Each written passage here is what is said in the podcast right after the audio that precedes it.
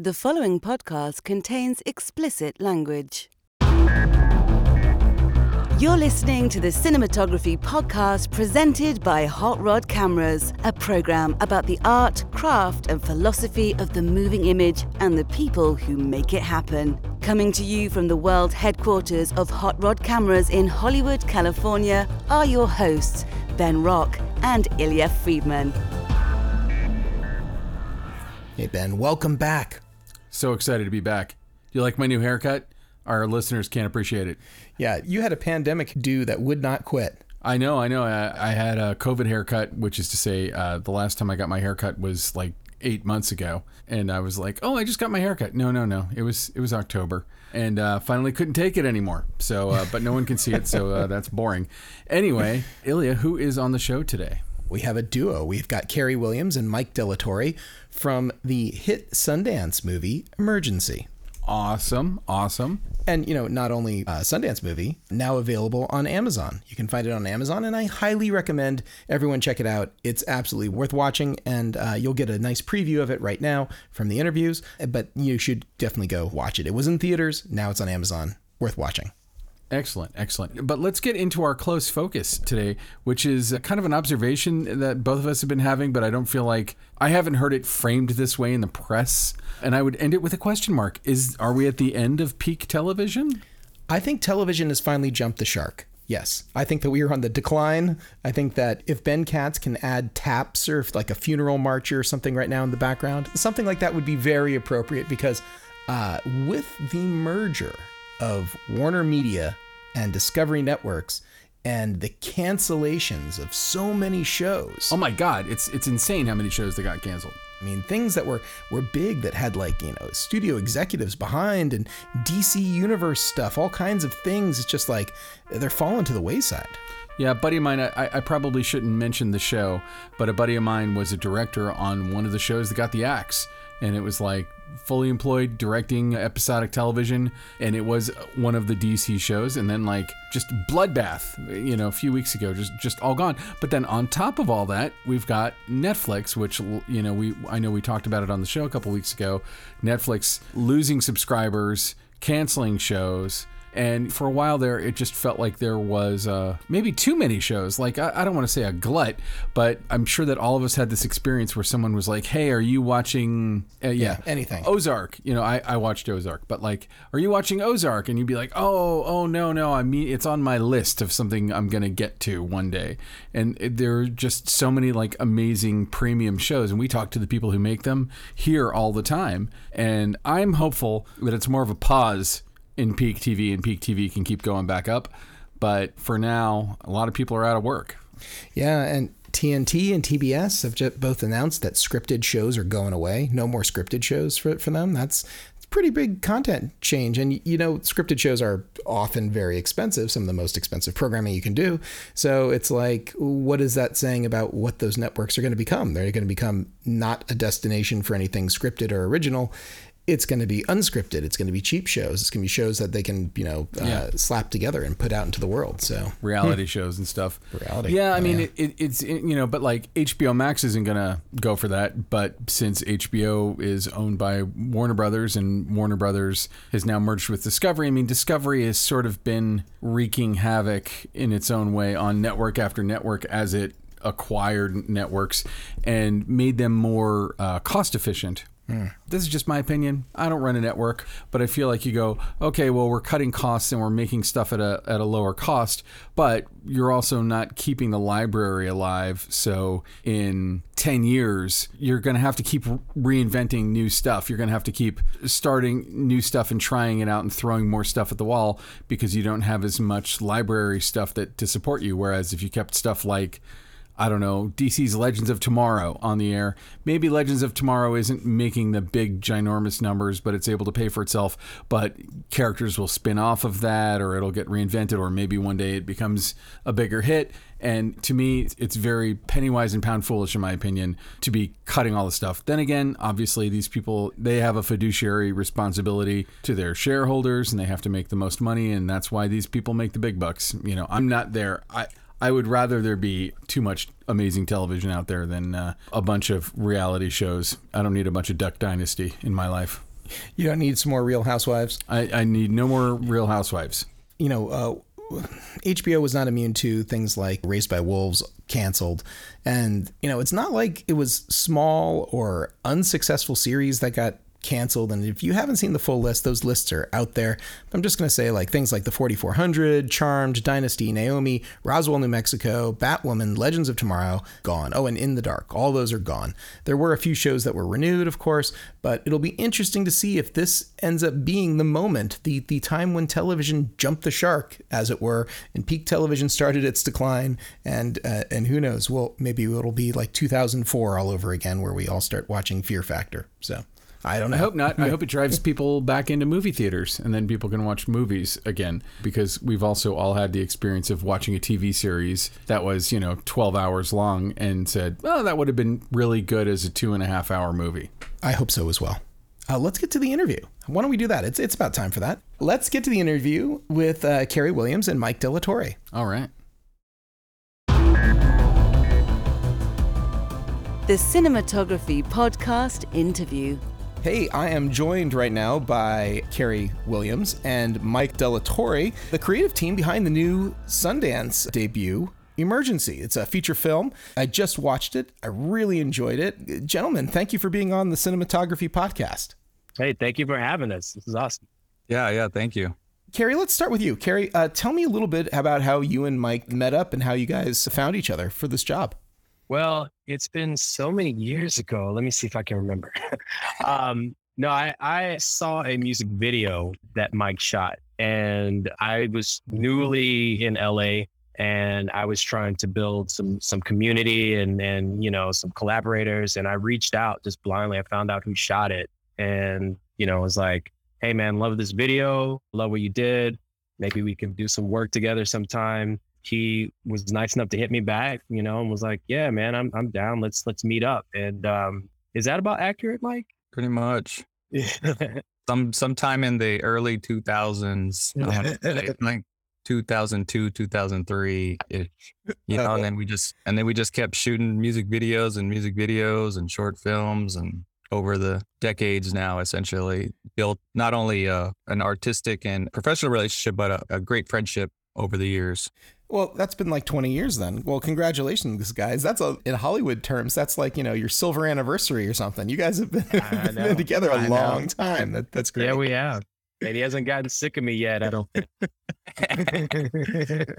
uh, I know Emergency was originally a short film that also debuted over at Sundance and was uh, was a big hit there. Tell us about the the dream story that so many filmmakers have about making a short film and having that expanded into a feature.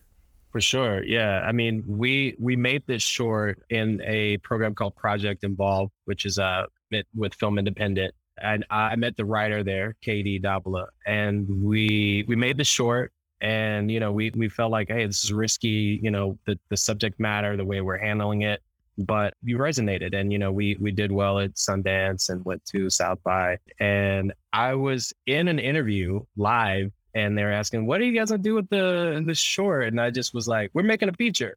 Like I didn't really even think about it. and um, so KD was like, "Uh oh, did you really just put me on blast like that?" And I was like, "Okay." So we started meeting about it, about how to make it into a feature, and thankfully KD was down to explore that. But you know, she wanted to make sure we had a good way into it, and she found that way with making it one night I really wanted to have that opportunity to explore the characters more with this larger canvas.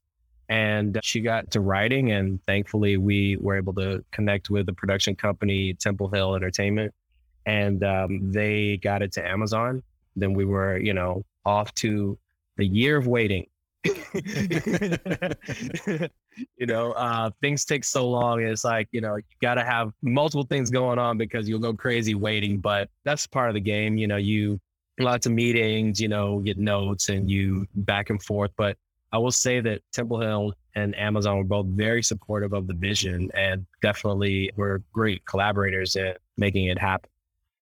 All right. So, Michael, I understand that you gaffed the short originally, and now you shot the feature. Did you have a couple of extra M18s to play with? I'm guessing. Do you have a couple extra of like you know uh, toys?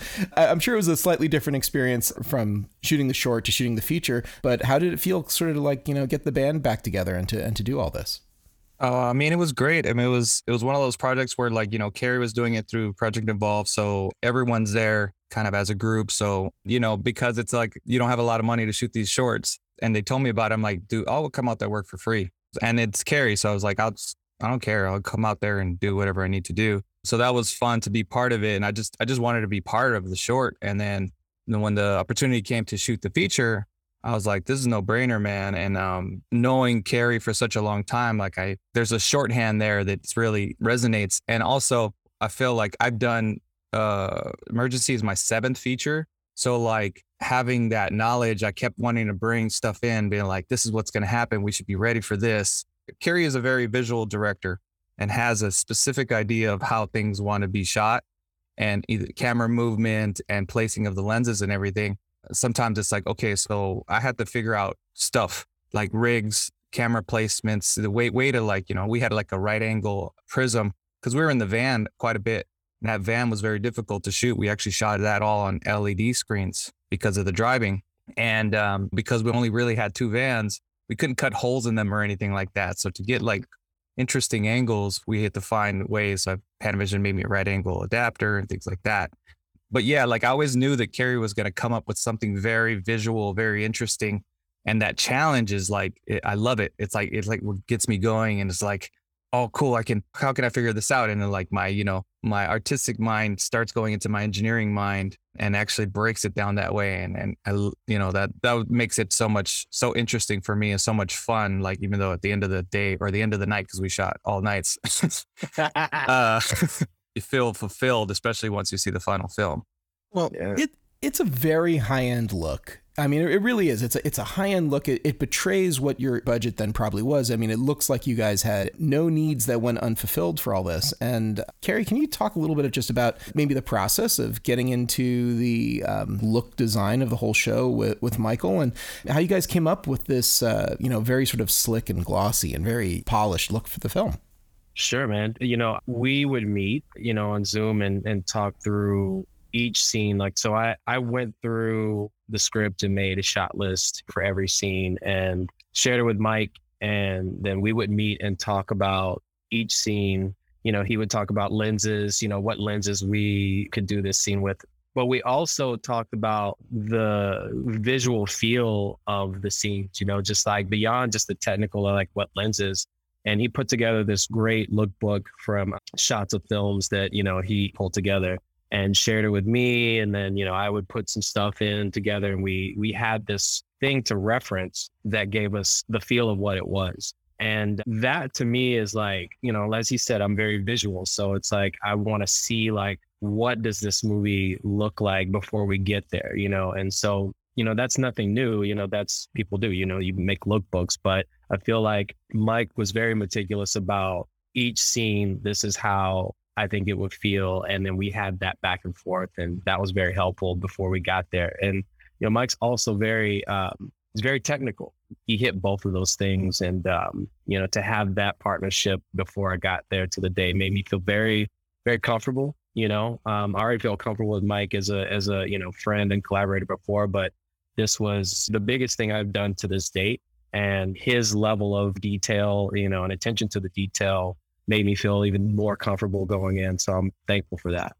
Mike, anything you want to jump in there before I go on to the next question? Thanks, man. Yeah, it's, we're a good yin and yang collaboration, I feel too. Uh, emotions were uh, very important for us and the vulnerability and everything like that. And it was like sometimes we would just go back to what the key emotion was for that scene and say, like, what's going on here? What, you know, Kunle should feel pressured or Sean is scared at this point. You know, it's like things like that just kind of like get bring you back to like what it's about and, and then you take the the kind of like all the mess away and just kind of hone into like what what the heart of it really is.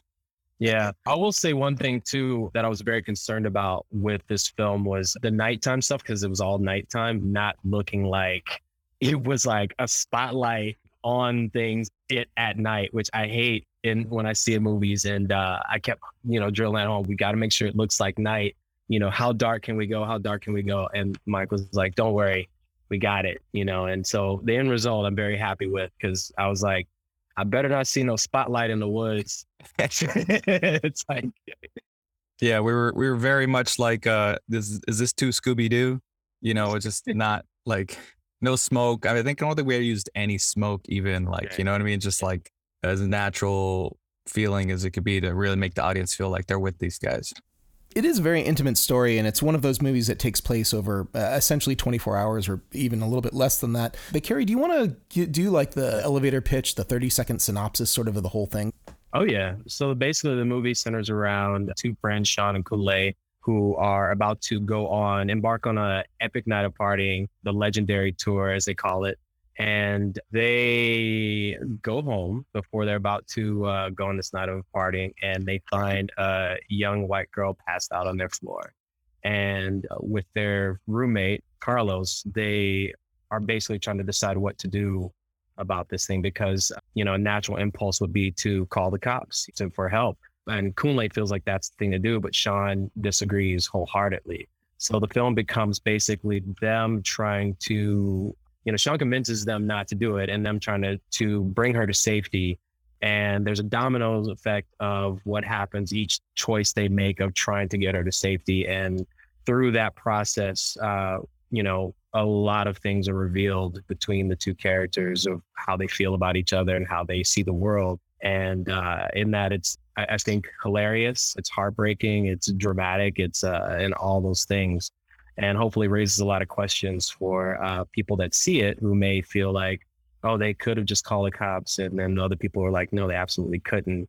Um, you know, it's two two friends who have two different worldviews that are revealing things to each other, and uh, that's kind of it in a nutshell. I'm really bad at these elevator pitches, man. I kind of ramble a little bit, so you know, no, no, I don't think so at all. I think I, I, I, think you summarized it actually really perfectly. And I got one question. You know, I grew up in a couple of places where uh, having run-ins with the police and having the police not be that friendly to you was actually not uncommon too. And twice I got stopped by cops and uh, held at gunpoint and it is absolutely terrifying. It is uh, probably the most terrifying experiences of my life having it happen twice. And I'm curious if if either of you have had this happen because one of the things that you capture so well in this movie is when Kunle completely just loses it because th- this is happening to him.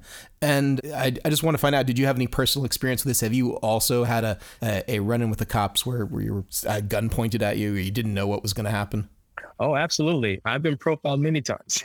it's this, this not, yeah. I mean, it definitely pulled on some personal experiences uh, to get into the head of what that. It, it didn't take. It wasn't hard for me to pull from personal experiences for what Kunle is going through. And and Mike, I know you you and I talked about some of your experiences. So you want to share?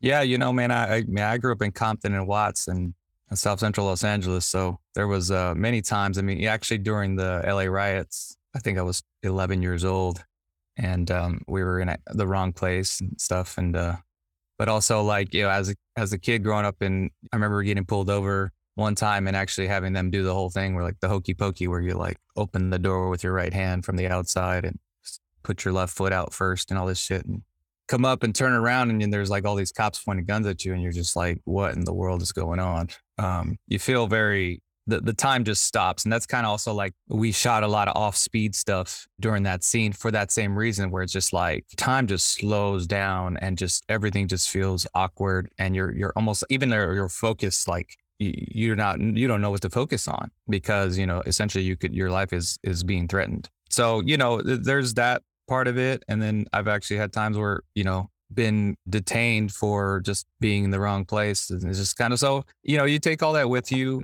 We took that fear into everything. And also, you know, like one of the things I could point out too is that like with the police, we never see the police's face. And that was something that Carey and I came up with saying like, you know, we just wanted it to feel like it's almost kind of like a scary movie in a way where they're like, you don't quite see whatever the monster or the scary thing is but it's there, it's present, it's looming, and it's something that, that, that is real.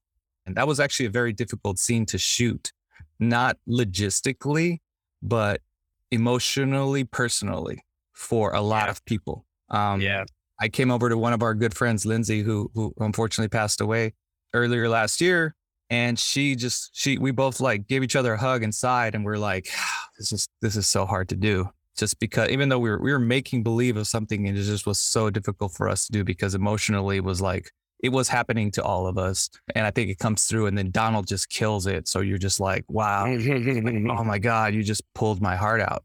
So yeah, it's a beautiful. And then, and then Carey went in there, really just kind of got them into their place. And it just was, you know, it was, we, we just, we all, you know, we were all firing that day. There was no, there was one of those, those days when you're in the zone. And that was the day where everyone was like, we, we were all just zone the whole day. So, you know, and it, I feel like it comes through and I'm very proud of that.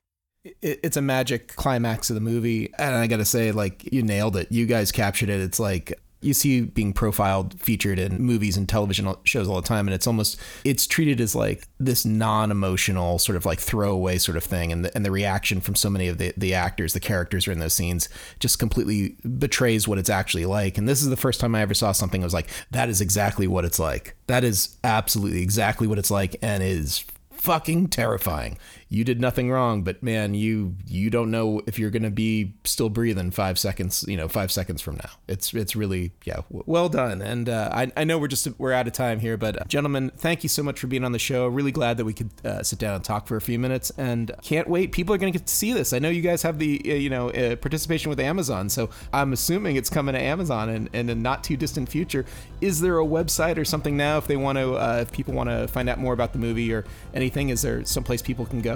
Will be on Prime on the 27th of May. All right. Well, well, really soon. Watch for Emergency coming to uh, Amazon. Thanks, gentlemen. Really appreciate it. Thank you. Thank you for having us, man. Yeah. Hey, well, that was Carey Williams and Mike Dallatorre. Thank you so much for being on the show. Ben, guess what time it is? Is it time? I don't have a good joke. Time to pay the bills?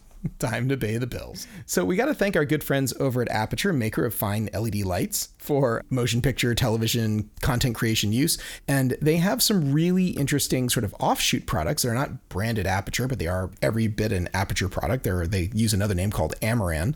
And Amaran has got a brand new fixture that has literally just started shipping. We got our first truckload today over at Hot Rod Cameras, at least 20 or 30 of these F21X lights came in off a truck, and it's a two foot by one foot bicolor LED flexible fabric light, which is essentially something that's about as thick as like I don't know a piece of cardboard, and you can tape it to a wall, but it's actually an LED light, and it uh, it's it's really impressive. It's got a softbox, got a bunch of things, doesn't take up much power, and it's pretty darn bright. It gives you full color, and uh, it costs about 600 bucks. It is pretty tough to beat that. If you need something that you can roll up and throw into a bag, it doesn't take up too much space.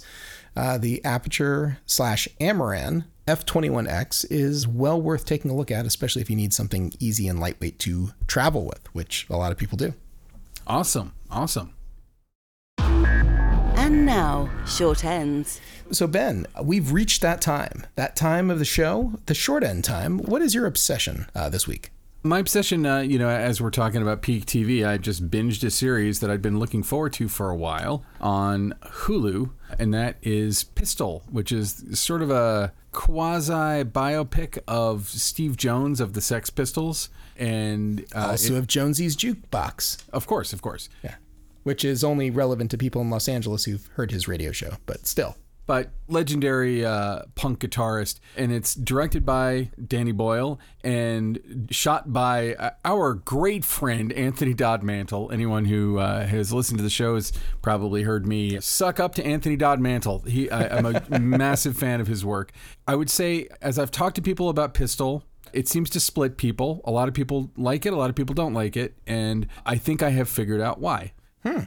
I feel like it is an, a pretty okay biopic of the Sex Pistols as told by Steve Jones, who's like, when you think of the Sex Pistols, unless you're a massive fan, you probably think of Johnny Rotten and Sid Vicious. They are characters in the series. They're they're in there, but it's about Steve Jones and weirdly about Chrissie Hynde of the Pretenders. Like Chrissie Hynde is a major character in it, but there's a lot of people: Billy Idol, uh, Siouxsie Sioux. There's a bunch of punk characters who kind of show up in there. But I feel like it is more of a Danny Boyle story than it is a Sex Pistol story, and I'll explain what that means. Years ago, I f- and I think I even ran this by Anthony Dod Mantle. I don't remember his reaction, but I kind of decoded what it is that a Danny Boyle story is. And here's the Danny Boyle story. Danny Boyle story is weird outsider infiltrates somebody's bubble and screws up whatever it is they're doing. Like completely blows up their plan. And that's Trainspotting. That's 28 days later. That's the entire plot of the beach. I would argue that Sunshine is that. I would argue that Slumdog Millionaire is that. And this is about Steve Jones, who kind of gets in with uh, Malcolm McLaren and infiltrates Malcolm McLaren's weird subculture that he's trying to cultivate in Britain. Malcolm McLaren is trying to bring down Britain uh, I culturally. don't. I don't mean to, to interrupt you because I could be wrong here. Is it Malcolm McLaren or Marshall McLuhan? Marshall McLuhan wrote, uh, Medium is the message. yeah, yeah, yeah. Malcolm so- McLaren was the uh, producer. He, he's kind of the guy who assembled the Sex Pistols. All right, gotcha. Okay, because uh, yeah, which is awesome. But uh, for a second, I was like, I don't know who this Malcolm McLaren guy Yeah, yeah, is. but I do know McLuhan who was- Marshall McLuhan is, and I was like, is Marshall McLuhan somehow related to the Sex Pistols? I was like, uh, my mind was about to be blown. That would be no, pretty it was- amazing. Yeah, no, like Malcolm McLaren was kind of like a weird punk rock dandy who uh, uh, the old he- punk rock He had something to do with with the New York Dolls. He's very young, and uh, the actor who plays him in Pistol, I think, nails what kind of a the specific kind of weirdo that he was. But basically, it's like Malcolm McLaren is trying to like bring down Britain and has these revolutionary ideas about what he's going to do with rock and roll music, which is a little naive when we think about it now. And then Steve Jones kind of gets into his thing, and then Johnny Rotten gets in, and it's like a Russian nesting doll of people blowing up someone else's weird subculture that they're trying to create. And, uh, the guy who plays Johnny Rotten comes very close to kind of capturing the insane energy of John Lydon. Uh, the guy who plays Sid Vicious, like, perfectly nails Sid Vicious. It's freaky. But what I love about it is the Danny Boyle ness of it, the way it's shot, the Anthony Dod Mantle's photography. It's framed in a four by three. I didn't look into this, so I could be crazy wrong, but I'm willing to bet they shot it on 16 millimeter. That's what it looks like. It's got a beautiful, bloomy, awesome look. I think the character stuff is interesting. It does not, in my opinion, it is not trying to transport me to the time and place and make me feel like I was really there. I feel like it is a very impressionistic series that's trying to make me feel like what it felt like more than understand the literal, like, this is what it, it was like. You know, there, there's a certain magic to it, there's a certain charm to it, there's a huge sadness to it. And uh, I would encourage anyone who's thinking about checking it out, watch it as a Danny Boyle thing. Like, watch Trainspotting and then watch this. And you'll see massive overlaps. And it, and it is gorgeous. Anthony Dod Mantle, as always, nails it. Well, I'm really looking forward to it. I haven't tried it yet, but there is actually a billboard for Pistols right uh, down the street from my house, and so I see it every day, and I keep thinking, I gotta watch that. I'm watching something else on Amazon right now. As soon as that's over, that's probably the next thing for me. Yeah, uh, uh, random thing. Uh, my son plays soccer with the kid of the guy who does all the key art for FX or who did the key art for Pistol. Oh wow! So he's he's like the art director. So he's always doing those massive campaigns. they do have some really great key art, and their billboards are pretty spectacular. I got to say, they're very eye catchy and colorful. Yeah, yeah. I remember when Legion popped up, and that was all Oh, over yeah. Los Angeles, and holy crap, is that some great art? If I don't know if it's, if it's also him, but man, that's fantastic. Anyway, so Ilya, what is your obsession of the week?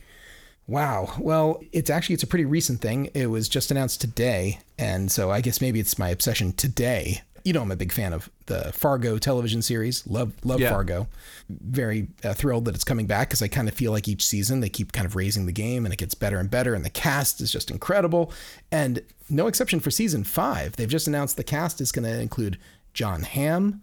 Who, Of course, Jon Hamm. Everyone knows uh, who, who Jon Hamm is. He's everywhere and everything, and he's he's great. Uh, Juno Temple, maybe most famously currently of uh, Ted Lasso, and Jennifer Jason Leigh is the, the sort of like the three big names they've announced. And boy, uh, Fargo goes dark and it gets creepy and it goes into all kinds of like you know skullduggery sort of intrigue. And I, I can't wait to see what they get, they get to with this cast. It's it's going to be great. So I've been thinking about it all day as soon as I read that, and uh, man, uh, yeah, I can't wait for Fargo season five now.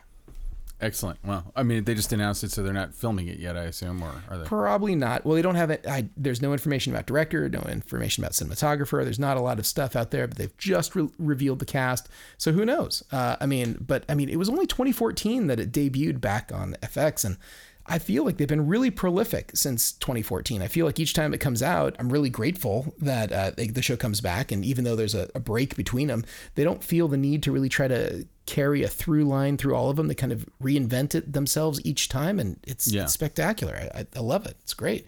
It- you know, not not since like Watchmen, the series, have I felt like there was another series that really went out to reinvent itself and completely succeeded the way Fargo has. That's great to hear. No, I'd, I'd love to check that out. I'm, I'm excited about that.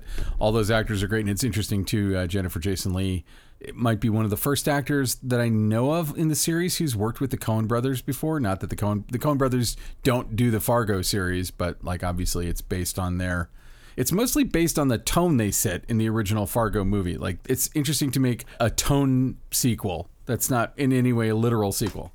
Yeah, and you know, if you think back of cast, I mean, the cast has just been incredible, including like you know previous seasons like Chris Rock and Mary Elizabeth Winstead and Ewan McGregor. Oh wait, I'm uh, yeah, I'm totally wrong. Billy Bob Thornton. Billy Bob Thornton was in the first season, and he's he's all over the Coen Brothers. He's been in a few of their projects. Exactly. So yeah, there there is some stuff like that as well too, which is great.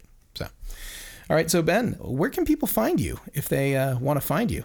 I know you say that with a sly smirk, but you can find me at benrock.com, just the way it sounds. benrock.com. You can find all my social medias and all that stuff. You can also go to uh, Facebook and join the group. Where's uh, you can go to Facebook. Where's the werewolf? where it's kind of like where's Where's Waldo, but it's Where's werewolves. in Where's a needs wolf?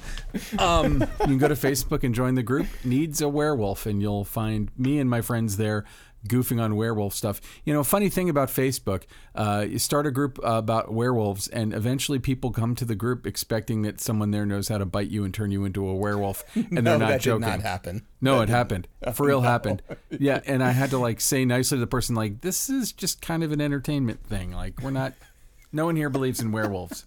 Werewolves not not real.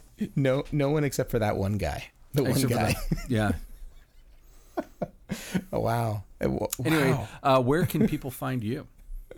Uh, I still can't get over the werewolf guy. I I mean, I, you can go there and, and find it. He's like, who, who will bite me? Firstly, he said, who can bite me and turn me into a, were- a werewolf? And then he said, no one can bite you and turn you into a werewolf. And we're like, dude, you're giving us really mixed messages here. Uh, okay, I'm crying a little bit. Um, you can find me over at Hot Rod Cameras, hotrodcameras.com, which uh, this episode comes out on Wednesday. And if you're local in Los Angeles and there's still tickets available, you can join us for our first awesome in person event. Really, real, like sort of like big in person event since the pandemic. When I say big, we are selling tickets and limiting the number of people, so it's not going to be that big. But uh, it's going to be awesome. It's called Cinebeer. It happens the day after Cinegear, which is, of course, the big trade show that goes on this week.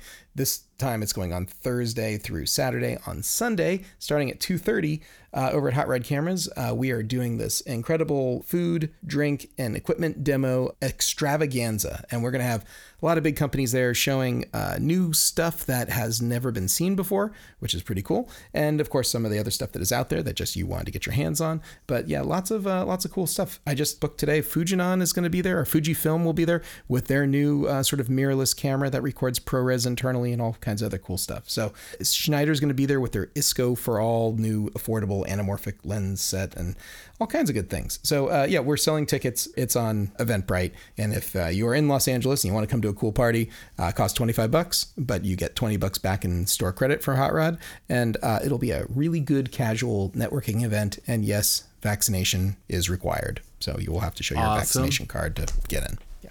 But unfortunately, we won't be doing a live podcast. We will not be doing a live podcast, not this time. Maybe next year. Tisk, tisk, tisk. It was only one too many things to to you No, know, I hear- I uh, hear to you. coordinate and negotiate. I'm still trying to you know cross some I's and dot some T's right now to finish things up. Anyway, so Ben, let's thank some people. All right, well, let's start by thanking Ben Katz, whose life I personally have not made very easy in this particular recording session today. But it, I really didn't make it easy, so the failure was all over here on the set. Oh, we should say Ben Katz is our editor. Holy crap. We hand him a pile of garbage and then he makes a coherent podcast out of it. It's pretty amazing. Hey Ben, look at all this garbage. I found all this. I found all this in the dumpster behind the Shoney's. Uh, can you make a podcast out of it? And then you're like, "Holy crap!" When I listen to the podcast, I'm like, "Oh my god, he did such a great job." We should thank Kays Al-Atrakchi, who created every scrap of music that you've heard, and uh, supposedly And even the parts that weren't scraps. And then uh, supposedly we're going to be getting some new music from him, like uh, possibly some ad music, some uh, some other yeah. So uh, thank you, Kays, for all your hard, diligent work. We love your music. Go to musicbykays.com. Hire Kays to score your next movie or whatever. And lastly, but never leastly, we should always thank Alana Cody, our intrepid producer who kicks all the ass, gets us all these amazing interviews. And if you like listening to this podcast every week, you have Alana Cody to thank. She has been the uh, the guiding force and the engine to keep this going every week for the last what three years now, four years. Something like that. It was Oh before the pandemic, so you know it's been a Holy. Christ, it was a different time. Anyway, so uh, Ben, I think that just about does it for us. Uh, thanks everyone for listening, and we will see you, or you will see us, or maybe you'll just hear us You'll hear next us. week. You're not going to see. Anything, yeah, there's no seeing involved unless they go to the YouTube channel, and then they can see us a little bit, a little bit. a little bit. This has been the Cinematography Podcast, presented by Hot Rod Cameras. Find your next camera, lens, or accessory on the web at hotrodcameras.com. Don't forget to subscribe to our show on iTunes and connect with us on Facebook and Twitter. Thanks for listening.